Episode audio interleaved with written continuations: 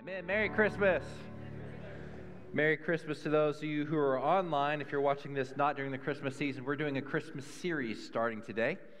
And the Christmas series is simply called The Prophet, Priest, and King. And basically, what we're talking about is how Jesus is the ultimate prophet. He was the ultimate priest and is the ultimate king. And the foretelling of him coming, which is the Christmas story, leads us to a place that we can have hope and assurance in the way we live our lives. So the Christmas story continues to give us hope today. And we start with the idea of prophet and how Jesus is the ultimate prophet. So let's define prophet right from the start. Prophet comes from a root word meaning to bubble forth, as from a mountain, hence to utter. It's allowing God to speak through you into the world around you, to utter, to speak. So a prophet is anyone, according to Bible studies tools, proclaimed the message of God giving to him as the seer beheld the vision of God. Anyone being a spokesman for God to man might thus be called a prophet. So let me unpack that for you. This is a little bit fearful for me to say, but it's true. What I'm attempting to do here today is be a prophet. I'm attempting to speak the words of God. Now, a lot of times when we think of the word prophet, we think, you're telling me about my future. That's not what I'm trying to do, although I am pointing you to the future we have in Christ. A prophet tells about the future when the words of God say, speak about the future. You see what I'm saying? But it's not a future fortune teller. And so when I come up here, I'm attempting to preach, I'm attempting to speak God's words into your life. The problem is, I'm a man, right? And I could fail at that. So, what I'm attempting to do right now is, is do that. But if you were to encounter me at Panera, first of all, you should be shocked that I would walk into Panera, okay? Unless it's morning, they have great bagels. But if you ran into me at Panera and you said, Hey, Daniel, what's your thoughts on this? What's your thoughts on that? Once again, that's not necessarily me prophesying, that's just me being Daniel. But through the work and the research and the prayers, I'm attempting to be in the presence of God. Or when Drew's up here, he's attempting to be in the presence of God and speak the words of the Lord to you. Now, the hardest part of that is I'm going to fail at times. And I hate that.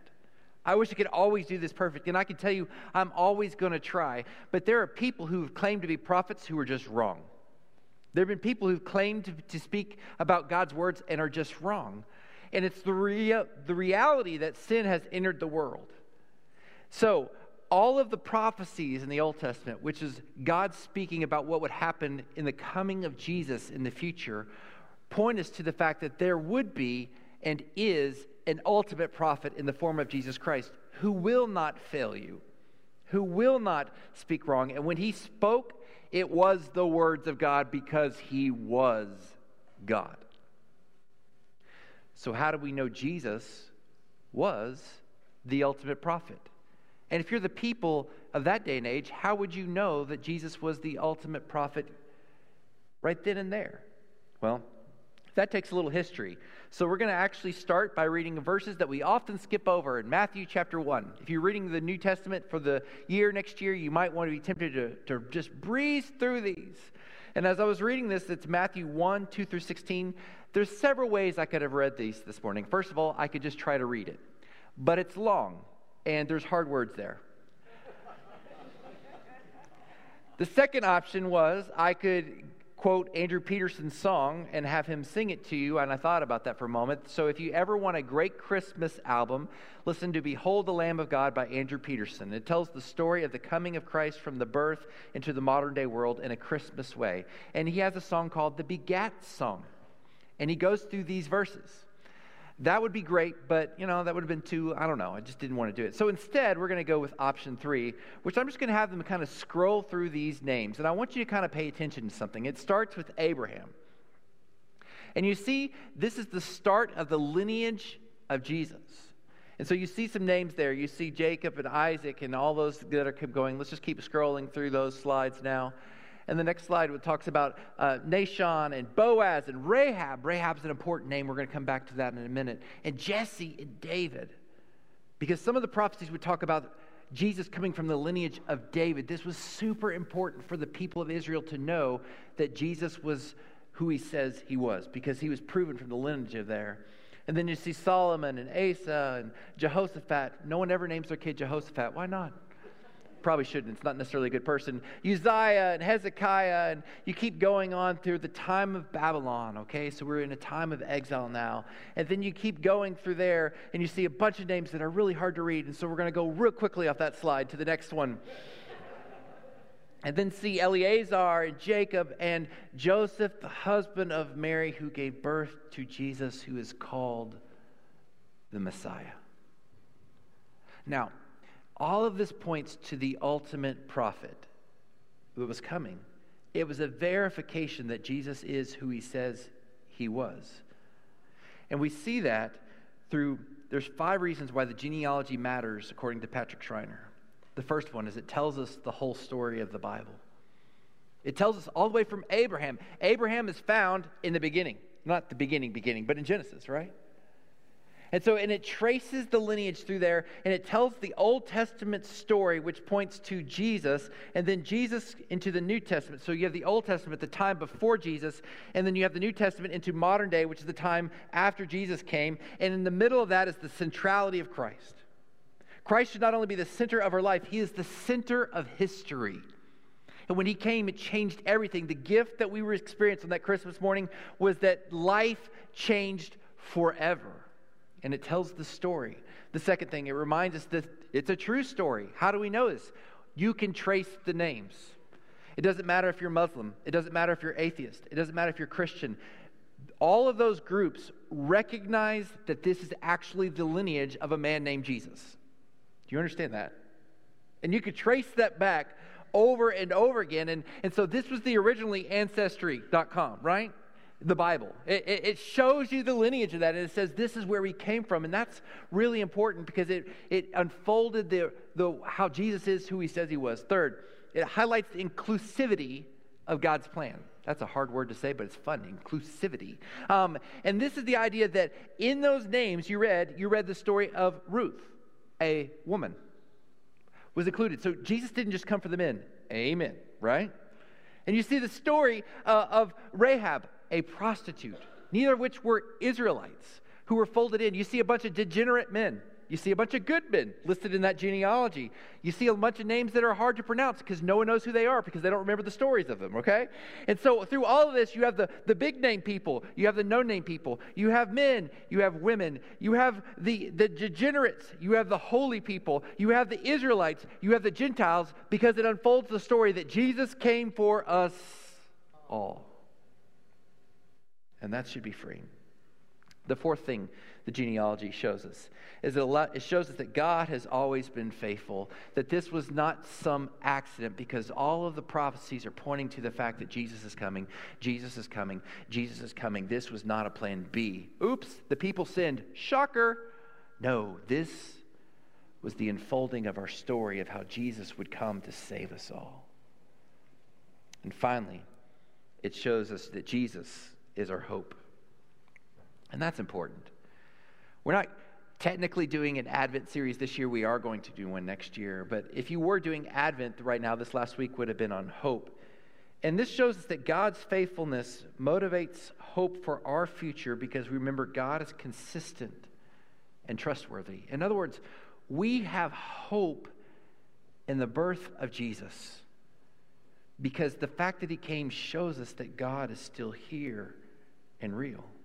So, Matthew 1 1, the beginning of all this, is the unfolding of the lineage. And it says this an account of the genealogy of Jesus Christ, the son of David, the son of Abraham. And it's a reminder that the prophecies all point us to the ultimate prophet.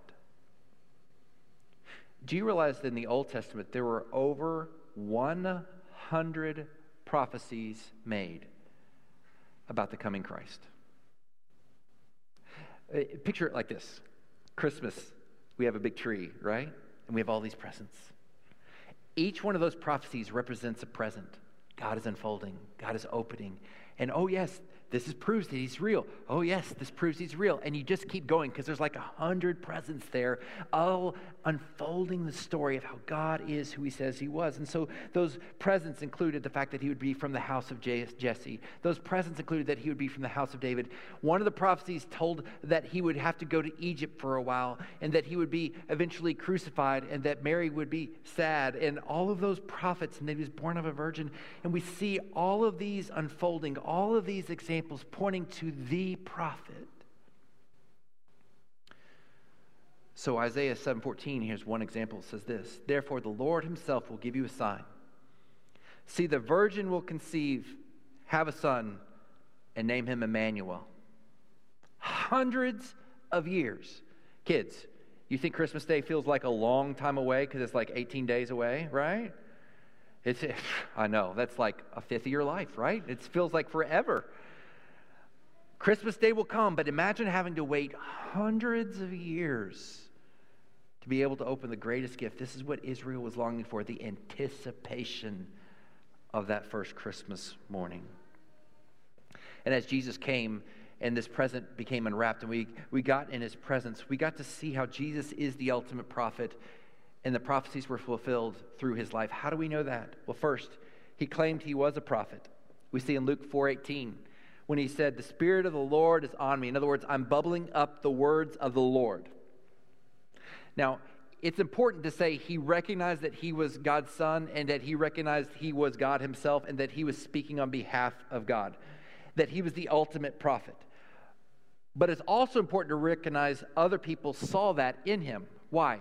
If you're a teacher but have no students, you're not really a teacher, right? If you're a husband but don't have a wife, you're not really a husband.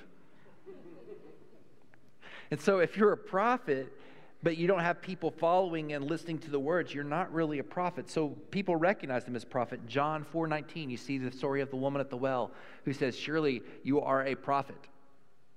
A woman who was not of Israel. So you had outsiders who recognized that he was a prophet. Then you had uh, John 6:14 and Matthew 21:11. You had people inside the church recognize that he was a prophet.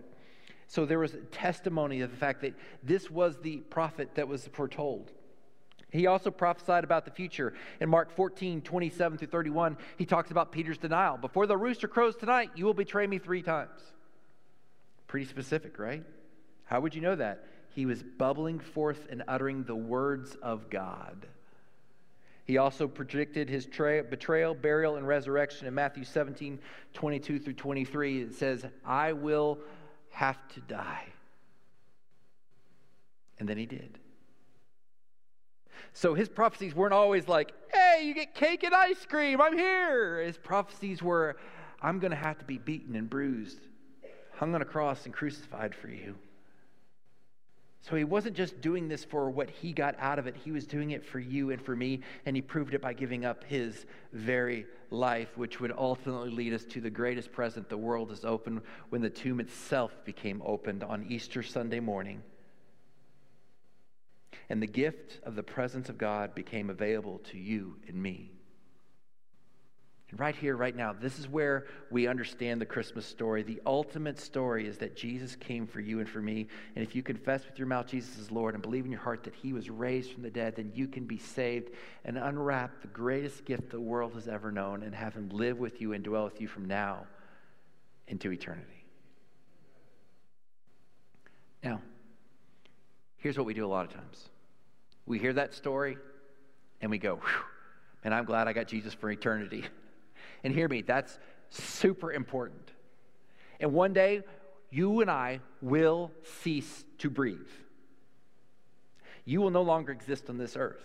And a lot of times people go, Oh no, I'm afraid of death. What if we realized and saw death as the opening of the greatest Christmas present the world has ever known?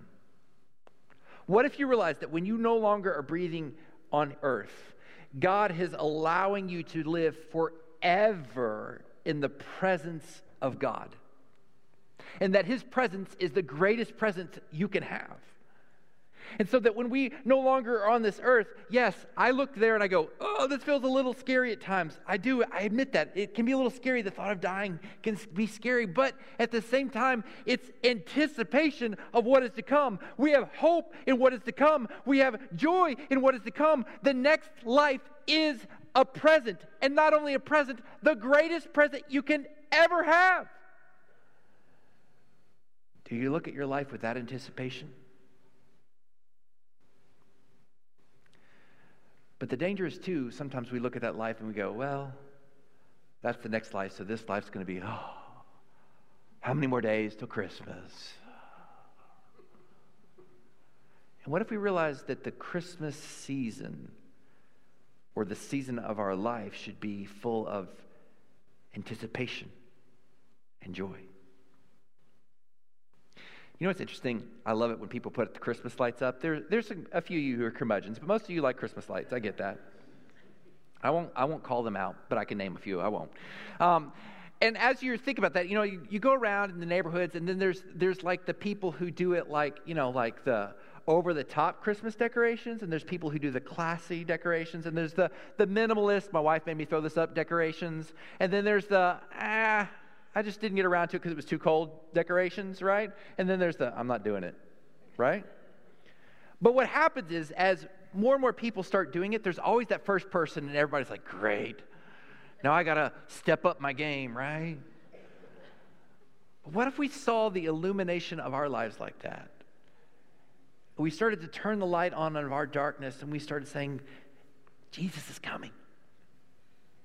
Let's, let's let the season start now see a little glimmer of hope through my life and, and, and, let's look to the hope of the future. Let's let's anticipate not only the rest of this life but let's realize this season itself is a gift even though it feels hard. Jesus at this time was going and and living. And even though he knew it was going to be hard, and maybe sometimes you're sitting there going, I want to have a great Christmas season, but it feels hard, right? I want to have a, a great life, but this life feels hard. And yes, one day I will rejoice with God in heaven, but right here, right now, I'm struggling. Amen. Right? So, what can we learn from the ultimate prophet and the way he lived his life and the prophecies and apply it to our life right now? I want to do that by doing an unusual thing. This may not seem very Christmassy, but I want to go back and look at that story in Isaiah 7:14 where we just got it says therefore the Lord himself will give you a sign. See the virgin will conceive, have a son and name him Emmanuel. That verse is a great string of Christmas lights. Right? Christmas is coming. And we sit there and go, I'm going to put that on a coffee mug. I might put that on an ugly sweater. It won't make it so ugly. I, that is an awesome verse because God is coming, and we sit there and go, It's excited to have hope because who hearing that verse would be sad? Who hearing that verse of the coming of Christ would sit there and go, Well, that sounds awful. But if you understand the context of what is actually going on in this passage, it actually relates really well to what many of us are going through in our life. And I want us to look at today in shifting our mindset and warning the, seeing the danger signs of missing the way that we're supposed to live out the Christmas anticipation story on every day of our life. You see what's going on here, according to Michael Chan, is that there was a lot of work going on here, and there was this two kingdoms. Israel had had a civil war, and there was the northern kingdom and the southern kingdom. We're going to call the northern kingdom the big brother, right? Who is a, a little bit of a prodigal he had nine and a half tribes. I don't know how you get nine and a half tribes, but he did. The younger kingdom had two and a half tribes. And so the younger brother, we're going to call that Judah, Judah, we're going to call the younger brother. And, and Judah was sitting there going, uh oh, older brother's coming home, and he's going to beat me up. And apparently, the nine and a half parts of him weren't enough. So he's going to go recruit the neighborhood kids, and he's coming home for Christmas. Now, you think your Christmas is bad? You, you dread some of the, the family dynamics? I doubt any of you are going to have your brother show up with arms trying to kill you. Right? If you do, please talk to me afterwards. We're here to help you with that. there are quite a few police officers in this church, and I promise you, we will help you with that. But this is what's going on here. They're like, oh, we're going to kill you. And so this is the background of the story, and and Judah at this time was going, but we're, we're following God. We're not prodigals. Why is this bad stuff happening to me? Does this relate to anybody? And so Isaiah speaks to the king at this time, the younger brother. And he gives them these words in Isaiah 7 10 through 11. Then the Lord spoke again to Ahaz, parenthetical notation, through Isaiah. Ask for a sign from the Lord your God, and it shall be as deep as Sheol or as high as heaven. In other words, I'm going to tell you, younger brother, that God is not going to forsake you. He's going to be with you. And you're looking out at the enemy and you're sitting there going, Whoa, they're big and strong, and I'm just a little brother. What am I going to do about that? God's got your back. You can trust this. I don't know about you, but I'd be pretty excited. And not only that, he says, Ask for a sign, and I'll prove it to you so that you can know that the words I'm saying aren't just of man, but of God. That sounds a little weird to us, but you got to understand in the Old Testament, in the Old Testament, they didn't have the presence of the Holy Spirit. So God often used signs to show them that God was really with them. Whereas in the New Testament, the sign that we have is the Holy Spirit. Now, does God still work in signs sometimes today? Yes, but not near as often. Why? Because we have the Holy Spirit. Do you understand that? So in the Old Testament, we see the signs. We see the signs of, I don't know, uh, Noah, right? And the flood and the rainbow. The rainbow promises us that God will not destroy the world like he did with Noah. A sign of hope. We see the, the, blood po- the blood over the blood post of the Passover. And when the angel of death went from house to house, destroying the people um, before they were released in the Exodus story, the blood was on the doorpost and it passed over, and that blood was a sign not only to save them, but it was a sign of what was to come through Jesus. You are still wearing one of the signs of the Old Testament called clothes. Because you see, in Genesis, when Adam and Eve sinned, they were ashamed of the skin they were in. So God sacrificed an animal, and through that blood sacrifice, clothed them in the actual skin of another animal so that they could be comfortable in the skin they're in, and that is morphed into the clothes we are wearing. This is a sign that God still loves us. Thank you for wearing the sign. no, seriously, thank you for wearing the sign. And as you think about that, this is what he's offering. Isaiah is saying, God's going to give you a sign. Who would like a rainbow in the sky? Right? I, I, don't, I don't know. There's a bunch of signs you could be. I, I, but he sits there and goes, okay, so here's Ahaz to respond. But Ahaz replied, I will not ask, and I will not test the Lord. You ever have somebody say something that they don't really mean? Right? How are you? Fine. She's not really fine. But Ahaz replied, I will not ask. I will not. He's not really saying, I will test. What is happening here is he already has a plan. And here's his plan Big brother's threatening me, and he's got all the neighborhood kids surrounding me. So I'm going to go to the mafia in town and get them on my side. I'm going to go to this group called the Assyrians, who are the biggest, baddest bullies of the day. And I'm going to ask them to come join me because, after all, I'm going to beat them. And that seems like a good logical idea. So I don't really need God to help me because I've already figured it out. But I know that, that I can get the numbers on my side. I can logically get to where I want to go. And I don't need God. So, in the middle of that, Isaiah says to him, Listen, house of David, is it not for you to try the patience of men? Why do you also try the patience of God? You see, he wasn't trusting the Lord, he was testing the Lord's patience. And so Ahaz ignores him. The younger brother ignores him, even though he'd been walking with God. And then he goes and gets helped from the mafia, the Assyrians. And he brings them in. And in the middle of that, Isaiah 7:14, he says, But I'm going to give you a sign anyway. One day, despite your actions, despite that you don't care, the Lord is going to deliver you and his name will be Emmanuel. I'm going to give you. This is the verse, this is the background. Therefore, the Lord himself will give you a sign. See, the virgin will conceive and have son and give him a name of Emmanuel. Now, there is comfort there, despite their faults, despite the fact that they were walking away. God said, I'm still going to give you a sign. but because you didn't follow me, it's going to get a little rough. So, what happens? How does this story unfold? Well, it's exactly as he said. Isaiah 7 15 through 17. By the time he learns to reject what is bad and choose what is good, he will be eating curds and honey.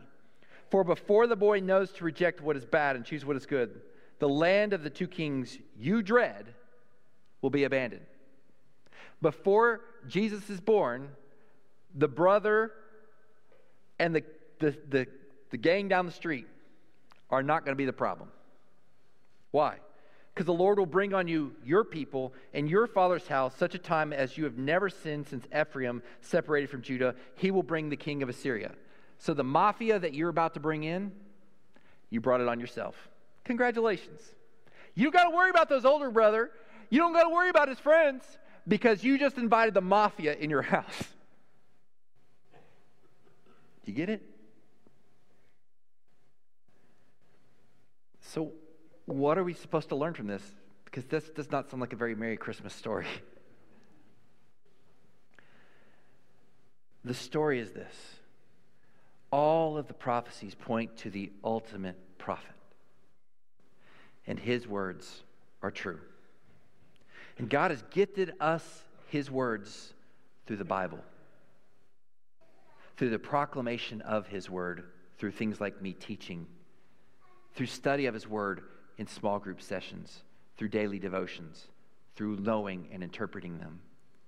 And when the times in your life come to make decisions, you can either trust in God's promises or you can trust the culture. You can trust in God's promises or you can trust your feelings. You can trust in God's promises, or you can go your way, and ultimately you will meet your own demise because you are ignoring the words of the Lord. Now, this is the point I want to pause and go this is the definition of the sermon where somebody's sitting there going, Preach, preacher, all those people need to hear it. Amen. That political party, that group over there, that guy over here, that woman. Oh, if my, oh, I'm sending this to my uncle right now, you know? Pump the brakes and stop and ask yourself if this applies to you. Are you really giving everything to the word of the Lord? Now, it doesn't mean that your life is going to be filled with cake and ice cream. Jesus himself prophesied about his own death.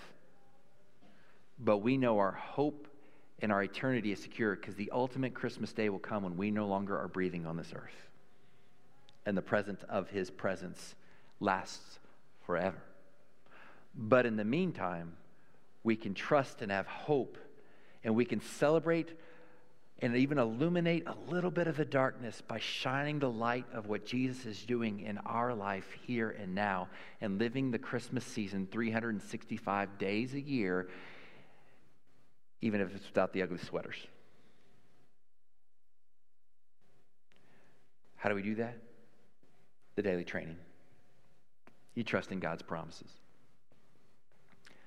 Because the prophecies regarding the birth of Christ Jesus and the prophecies spoken by Christ himself assure us the future for those who trust in him. So we trust in God's promises. That's the daily training.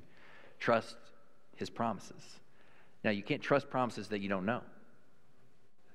So you got to be in his word. Right here from right now, it's uh, December something, right? I don't remember the date, but 5th, what if right here, right now, instead of waiting for January 1st to start a, a daily reading plan, you did it now? What if you committed to, to, to, really making sure your family is doing devotions? What if you really committed to, to, to spend time learning the promises of God and then giving Him to you, giving yourself over to Him? This is when we get to celebrate Christmas because His promises came true and they will come true despite or with you, depending on how you live. Let's live with Him. I love you guys. Merry Christmas. That was weak. Merry Christmas. Merry Christmas. Let's pray. God, I thank you for how you are moving in our lives, in our hearts, in our minds. God, even now this morning, we pray that we would trust in your promises. Somebody in this room is really struggling today because they don't see a way out. And God, while it may not unfold like we think it will, we know that you have a plan. So, God, help us to trust, trust in you and, and believe in your promise of peace. To believe in the promise that your presence will be with us. To believe in the promise that you are good even when we struggle. Because you are good and faithful. You're the great I am. You're the King of kings, the Lord of lords, the Prince Emmanuel. You are the ultimate prophet, the ultimate priest, the ultimate king. You are everything that is good and holy and righteous and just in this world. So, God, why would we look anywhere but you? We give you our praise, our time. May you be glorified today. In your name we pray. Amen.